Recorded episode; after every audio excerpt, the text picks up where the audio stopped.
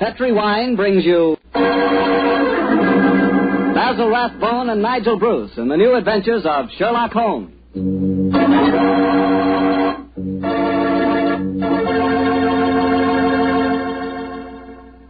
The Petri family, the family that took time to bring you good wine, invites you to listen to Dr. Watson as he tells us about another exciting adventure he shared with his old friend, that master detective, Sherlock Holmes.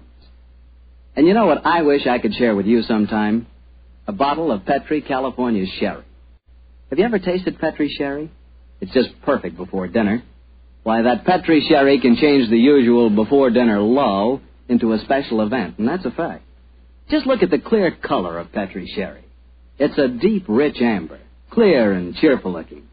And wait till you taste it. That's when you find out for sure just how good a wine can be. That's when you find out just what I mean when I say that the flavor of Petri sherry comes right from the heart of the grape. Try Petri sherry by itself, or with hors d'oeuvres or canopies or whatever you call those little cocktail sandwiches, and say, if you like your sherry dry, well then Petri California Pale Dry Sherry is the sherry for you. Just be sure the label says Petri, the proudest name in the history of American wines.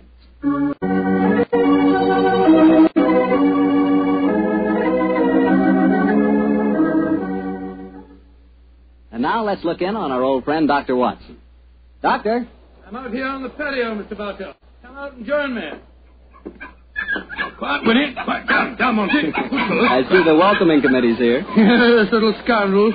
They begin to think they own this patio. Scoop them off the chair, Mr. Bartell, and, and settle yourself down. All right, off you go, boys. Off you go. Go on, off you go. That's it, my boy. As a matter of fact, it's rather appropriate that the puppies should be here tonight. As in the story that I'm going to tell you, a dog played a most prominent part. A dog? What kind of a dog, Doctor? Now, now, now, my boy, don't get me anticipating my story. For once, I'm going to start at the beginning. Which was? On a summer morning in 1890, not long after my marriage, I'd gone back to my private practice, you know, and Sherlock Holmes was living alone in our old Baker Street rooms. You still saw him, I suppose. Indeed, I did, Mr. Bartell. In fact, occasionally I even persuaded him to forego his bohemian habits so far as to visit my wife and me. But to get back to my story, I've been exceptionally busy that summer. In consequence, was feeling rather, shall we say, nervy and, and run down. So much so that Mary, oh, Mrs. Watson, persuaded me to take a fortnight's holiday. We went down to the charming little village of Taplow on the lower reaches of the River Thames. But, as so often happens, the best laid schemes of mice and men gang after glade. I guess the holiday backfired on you, Doctor, and you found yourself involved in a mystery? Maybe a mystery calling for the aid of your old friend Sherlock Holmes? Quite correct, Mr. Bartell. We'd only been down there a couple of days when the trouble began. In fact, the whole thing became so involved that I thought the best thing to do was to put the whole strange story in a letter to Sherlock Holmes. This I did. And I can imagine how he chuckled when he read my. Dear old Watson. Seems to be a little out of his depth. My dear Holmes, I need your help. Or at least your advice.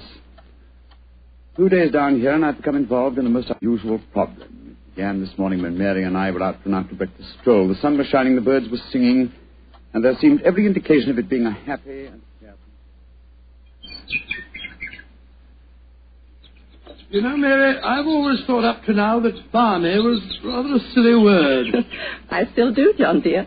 Nevertheless, it's the only possible word that describes a day like this eloquently. Very well, dear. It's balmy. Personally, I'm so happy to see you relaxing that I don't care what the weather's like. You've been working much too hard. Yes, it's been a busy year. Yes, and last year Sherlock Holmes monopolized most of your time. At least I've got you to myself for once. you dear little thing, you've always been rather jealous of my association with Holmes, haven't you?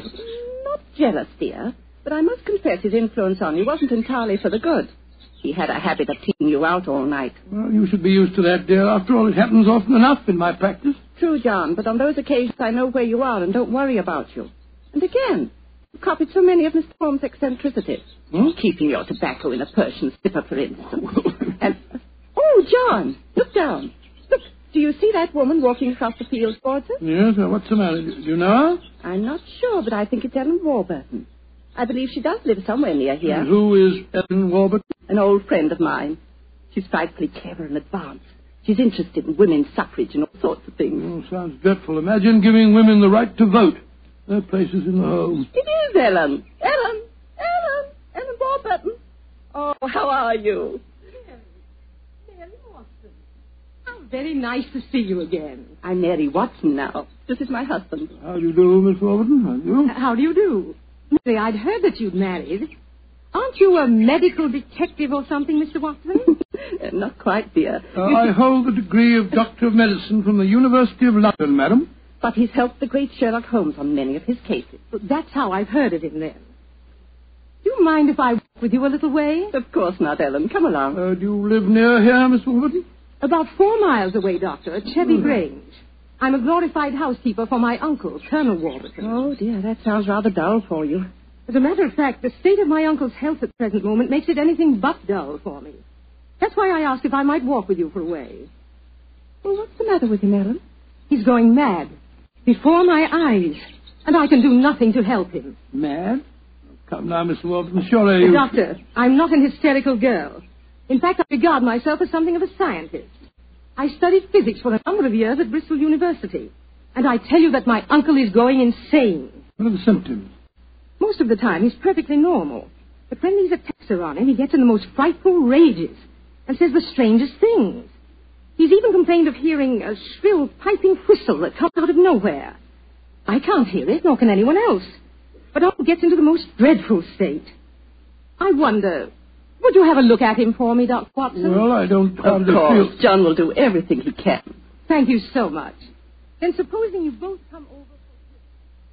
Well, my dear Holmes, at seven o'clock this evening, we found ourselves approaching Chevy Grange. It was rather a forbidding-looking place, covering a little more than an acre, I should say. As we stood waiting for admittance, I must confess that I was not entirely... Hmm. Gloomy-looking place, isn't it, Mary? It is a little forbidding, John, dear. Oh, dear. What's that? Sounds like a tom-tom. Someone singing a weird chant. Seems to be coming from the direction of that barn over there. It doesn't seem quite appropriate, dear, does it? I mean, not in the heart of Buckinghamshire. Why not knock on the door again, Yes, John? it's all right, I will. Perhaps they didn't hear us. Oh, oh, they did. Who is it? Oh, yes. It's Dr. and Mrs. Watson, my good man. Acker's the name, sir. Come in, please. Colonel's expecting you, sir. He's in the study. This way, sir. By the way, Hacker, as we were waiting outside the front door, we heard a strange chant, and it sounded as if someone was beating a, a tom-tom. Oh, that's her. That was Miss Nada. You'll be hearing more of her. promising beginning. Let's see what happened next. This uh, very unpleasant fellow hacker showed us into the study where we met Colonel Warburton. First, it was hard to believe that he was a sick man. He looked well enough, and his conversation was sprightly. Spent most of his army life in Africa as military governor in Zulu district. And the African spears and other trophies that lined his study walls bore mute evidence to his past life. He encouraged me to tell him some of my own army experiences. Oh, dear, poor fellow. It was really rather sad. There I was, Colonel Warburton, on the howdah of this wretched elephant. The river was a raging torrent, and I couldn't get the confounded animal to budge. Well, I'm a pretty strong swimmer, you know. Won several cups of swimming, as a matter of fact. Of course, I was a much younger man then. Uh, and I- dear, Yes, ma'am? you interrupted Colonel Warburton's story. Oh, here. sorry. I thought little incident would be interesting. Uh, do go on, Colonel. Yes, uh, Your story was so interesting. all right. You were telling us that you were intercepted by an African drum code message. Oh, yes, yes. Well, I, I don't want to sound conceited, but I, I doubt if there was another Englishman in the world who could have told you what those particular drum beats meant. Oh, I don't doubt that, Colonel Warburton. Well, I'd spent a good number of years studying the native customs. I spotted the code right away. It meant that an uprising was planned to start throughout the whole province at noon the next day. Of course, I. Uh, there it is again. The devilish whistle. Can you hear it, Dr. Watson? Mrs. Watson? I can hear nothing, sir. Nor can I. Of course not. No one could hear it but me. Now, now, now, now, Colonel Warburton, don't get so excited, it's sir. black magic, that's what it is. Oh, really, sir, oh, black oh, you magic. must realize that the powers of jungle witchcraft are completely unknown in this country, Dr. Watson. But I know of them, and I can think of many people who might wish to employ them against me. You- Come in, come in. Oh. Oh, it's you, Nada. Great Scott, she, she's... She's very beautiful. Nada, I want you to meet some friends of Ellen's. Dr. and Mrs. Watson. I am very pleased to meet both of you. How do you do? How do you do, Miss, uh, Nada? Nada's father was a Chagajula, one of the greatest Zulu chieftains I ever had the privilege of knowing. He did me the rare honor to swear blood brotherhood.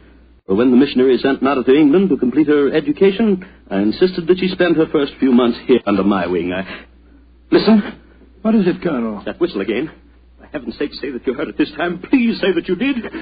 I didn't hear a thing, sir. Well, I did, and I know where that sound came from. Now, now, put down that spear at once, will you, Colonel Warburton? Devils are trying to kill me. I'll kill them first. No, no, no, don't throw it, sir, don't throw it. Someone's opening the door. Uncle! It's Ellen. Great Scott, the spear missed her by an inch. Uncle, what is it? Whistle. I heard it again, Ellen. And I'm going to find where it came from. I'm... Poor Uncle. Of course, you heard no sound. Nothing, Ellen. What can we do to help him, Dr. Watson? Well, it's hard to say, Miss Warden. I'm not sure that medical help's what she needs. Uh, he seems perfectly sane and lucid except for these strange outbursts. But we must do something. I propose to Madam. As soon as I get back to the inn, I think I'll write to my old friend Sherlock Holmes. and ask his advice. There's the problem. I can't feel that the man should be committed to an asylum, and yet obviously when these attacks are on him, he's as mad as a hatter.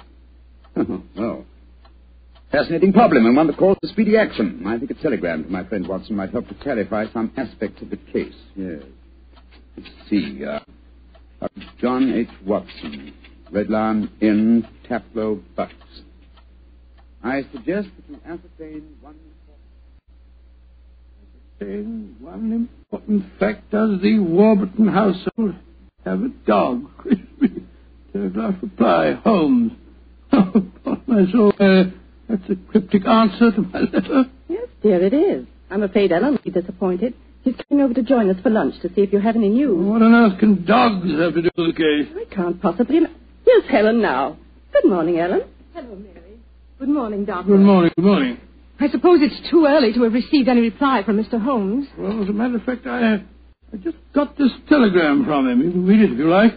I can't see it, it makes much sense, that's all. But that's extraordinary. I did have a little dog. He was killed a week ago. But it didn't occur to me to tell you about it yesterday. Oh, that's amazing. How could Mr. Holmes have known about it? Yes, very little that Holmes doesn't know, my dear. How was your dog killed, Miss Warburton? I found him in the grounds with his head smashed in by a stone. Oh, how dreadful. Who do you think did it? It might have been a poacher. And then again, it might have been. Your uncle? It's possible. When he's in those rages, I don't think he knows what he's doing. That's very important. I think I shall go and send Holmes a telegram at once. Don't wait lunch for me.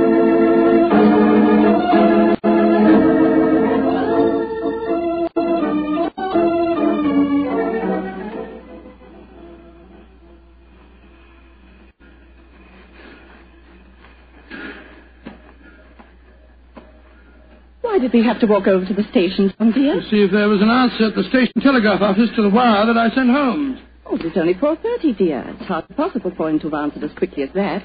In any case, they delivered the telegram to the hotel, you know. Well, it was a nice walk, my dear. Hello, there's a, a train in the station now.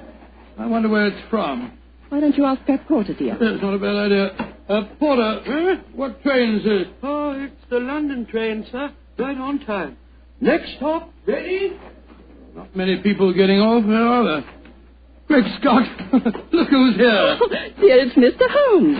And he's got a dog on a leash. Oh, Watson, my dear fellow, how are you? This is Watson. How nice to see you again. Thank you, Mr. I'm Holmes. delighted you're here, old fellow. We walked over to the station to see if you'd answer my telegram. here you are in person. It occurred to me that I could be down here at the same time that it would take a telegram to reach you. And I decided that a day or two in the country would make a person change. Apart from the fact that Colonel Warburton's problem interests me enormously. Why on earth did you bring a dog? I thought that this was a case in which a dog would be of invaluable assistance. Oh, be careful, John. Yes, look out, old chap. I, uh, I think it would be safer not to pat him. I picked him up in the Mile End Road for a couple of florins, and I fear he's a dog that should have remained in London. A singularly unattractive nature seems to have been entirely ruined by an honest train ride. Unpleasant brute. Isn't he? By the way, Holmes, what do you make of the case from my letters? Well, I should prefer to reserve my judgment until I've met the Colonel. However, I will vouchsafe. one opinion. Oh, what's that? To paraphrase a proverb, don't disbelieve all you don't hear.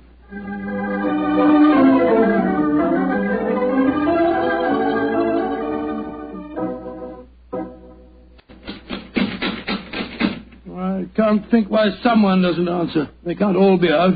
Well, while we're waiting, I think I'll tie the dog up to this tree here. I don't want my arrival to cause too much commotion. Quiet! Quiet! Do you think perhaps we could try the door, John? Yes, certainly. It's a good idea. Hello, hello. It's unlocked. Then let's go in, old fellow. Let's go in. Colonel Warburton? Colonel Warburton? Ellen. Uh, what was the name of that, that butler fellow? Hacker. Yes, of course, that's it, Hacker. Uh, Hacker! Hacker! We appear to be in an empty house. The dog! Oh, fool that I am. I shouldn't have left him here. Come on.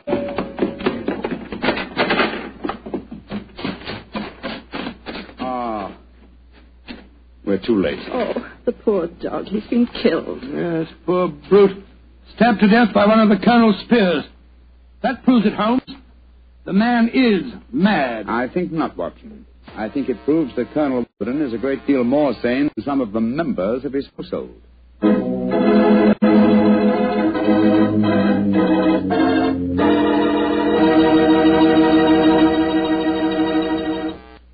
You'll hear the rest of Dr. Watson's story in just a few seconds. Time for me to remind you that there's one secret every smart woman knows. Simply, good wine makes good food taste better. And by good wine, naturally, I mean Petri wine. Try a Petri wine with your dinner. If you want a wonderful red wine, try Petri California Burgundy. If you want a perfect white wine, try Petri California Sauterne. In fact, try them both. You'll agree, I'm sure, that next to your good cooking, nothing can do more for a meal than a glass of good wine. A glass of Petri wine.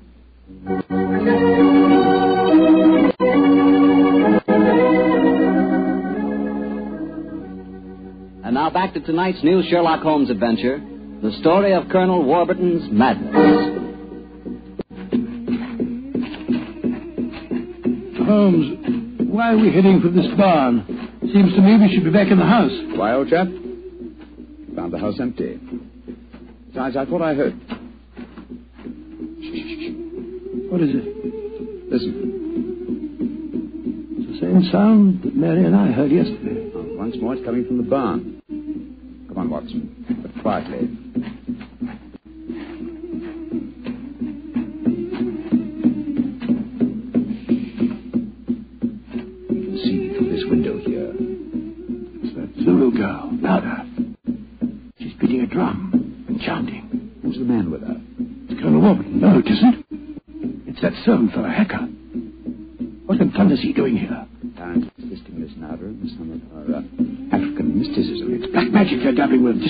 just as the Colonel said. Let's go in and catch him red-handed. No. Stay quiet. We'll talk to him soon enough. The moment, I feel it's uh, much more urgent that we find Colonel Warburton. Come on.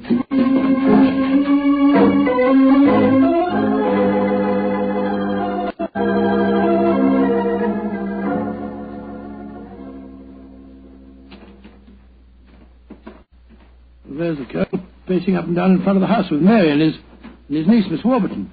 We shouldn't have left the women alone with him, you know. The man's dangerous. I don't think the women have been in any danger, Watson. John, dear, where have you been? Oh, well, Holmes and I decided we'd do, take a little walk. It proved very interesting. Uh, Miss Warburton, uh, this is Mr. Sherlock Holmes. How do you do, Mr. Holmes? I'm so glad you're here. How do you here. do, Miss Warburton? And this is Colonel Warburton, Mr. Sherlock Sherlock Holmes. Holmes, eh? I suppose you think I killed your wretched dog. Well, I might have done it. When I hear that whistle, something seems to snap in my brain. I might have killed it. Why doesn't your doctor friend certify me as insane? Send me where I belong before I do any worse, damn it? Poor man. Isn't there anything you can do for him, Mr. Holmes? I most certainly will try to, Miss Warburton. What no, fellow? I wonder if you'd follow the colonel and give him a sedative. I'm afraid he has quite an ordeal before him. Hmm. Of course I will, Holmes. Miss Warburton, where were you when my dog was killed? Down in the greenhouse. As soon as I heard the poor animal yelping, I ran up to the house. I see. Mr. Holmes, you are going to be able to help the Colonel, aren't you? I'm convinced of it, Mrs. Watson. That is why I brought a dog with me from London. But now that he's dead, I. I must obtain another one before I can proceed further with the case. Now, I wonder where on earth I can find a Oh, dog. look, look. Huh? Down by the gate. There's a little girl walking with a dog. That's Sarah Entwistle, the daughter of our neighbors. Sarah, eh? Oh, excuse me, will you just a moment? Sarah! Sarah! Sarah! Uh, oh, Sarah. Uh, Sarah, my dear, what a uh, what a pretty dog you have there. What's his name? It's a her. Her name's Boojum. What's your name? Holmes.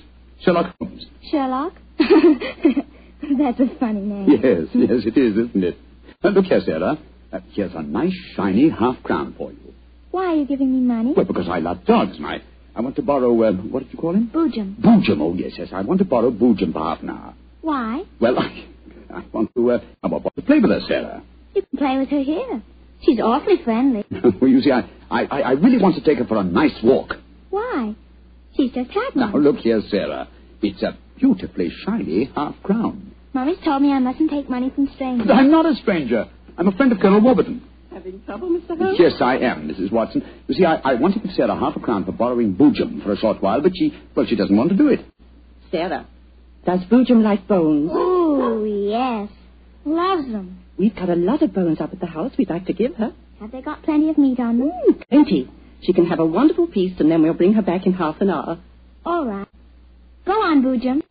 Now promise you'll bring her back in half Oh, an we hour. promise. Yes, Sarah. And, and Sarah, what about the, uh, uh, what about the half crown? Well, I'll take it home and ask Mummy if I may keep it. Good.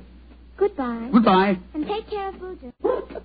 Oh, she's a sweet little girl. Mr. Holmes, you're not going to expose Boojum to any danger, are you? None, Mrs. Watson. Otherwise, I shouldn't have heard her. I'm convinced that Boojum will give us the clue to what appears to be Colonel Warburton's madness.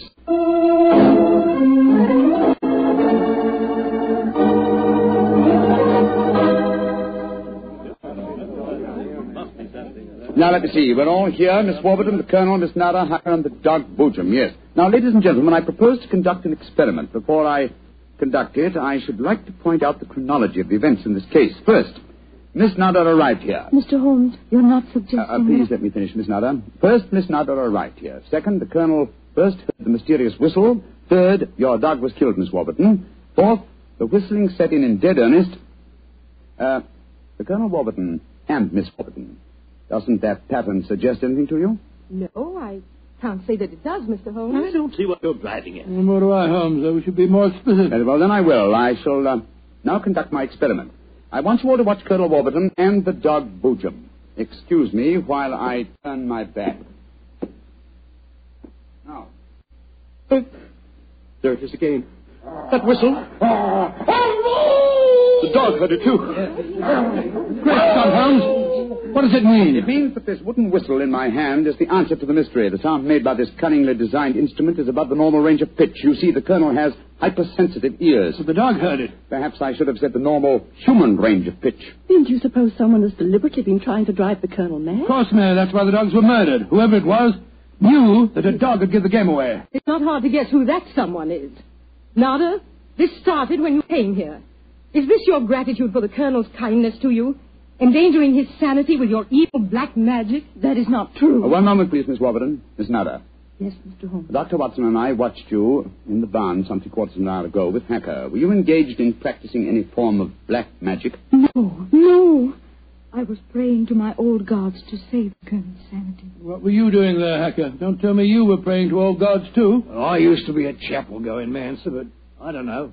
No harm in trying something new, I always say. In any case, why should Miss Nada wish to persecute the colonel? It might be for some tribal revenge. Oh, but that's ridiculous, Ellen. Her father and I were sworn blood brothers. Exactly, sir. No, it should be obvious. Who had a motive for making the colonel appear mad?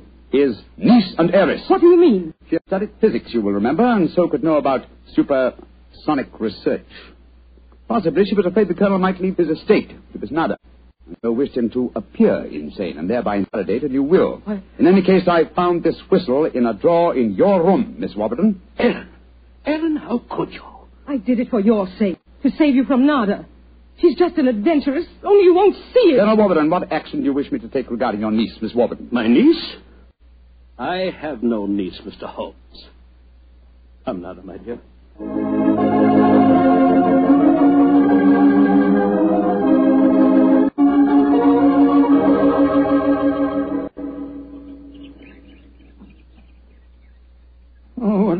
An amazing case, Holmes.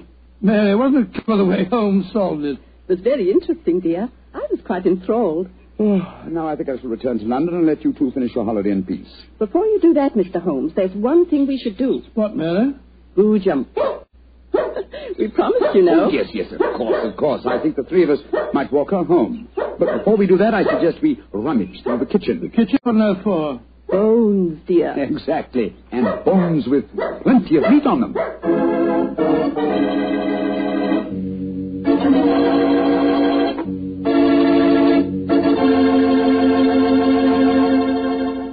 Say, Doctor, that was a swell story. And look, uh, you mean there really is a whistle that only dogs can hear? I thought you'd ask me that question, so I've got one of those whistles to show you. There. Well, there's nothing unusual about it.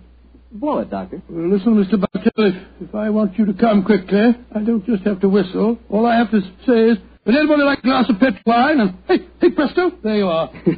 well, can you blame me? I know a good wine when I hear it.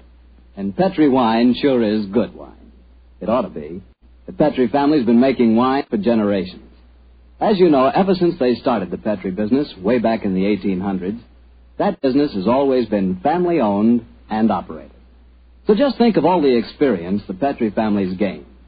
They've been able to hand on down from father to son, from father to son, all they've ever learned about the art of turning luscious California grapes into fragrant, delicious wine. So whenever you're choosing a wine, a wine to serve before dinner, with dinner, or at any time, you can't go wrong with a Petri wine. Because Petri took time to bring you good wine.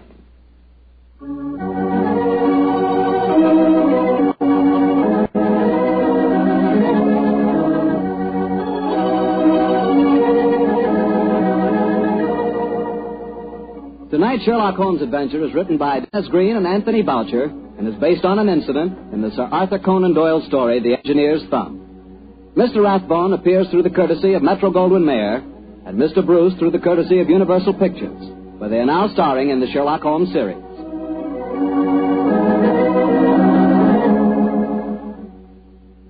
The Petri Wine Company of San Francisco, California, invites you to tune in again next week, same time, same station. Petri family took the time to bring you such good wine. So when you eat and when you cook, remember Petri wine. To make good food taste better, remember Pet, pet, Petri wine. This is Harry Bartell saying goodnight for the Petri family. Sherlock Holmes comes to you from our Hollywood studios. This is the Mutual Broadcasting System.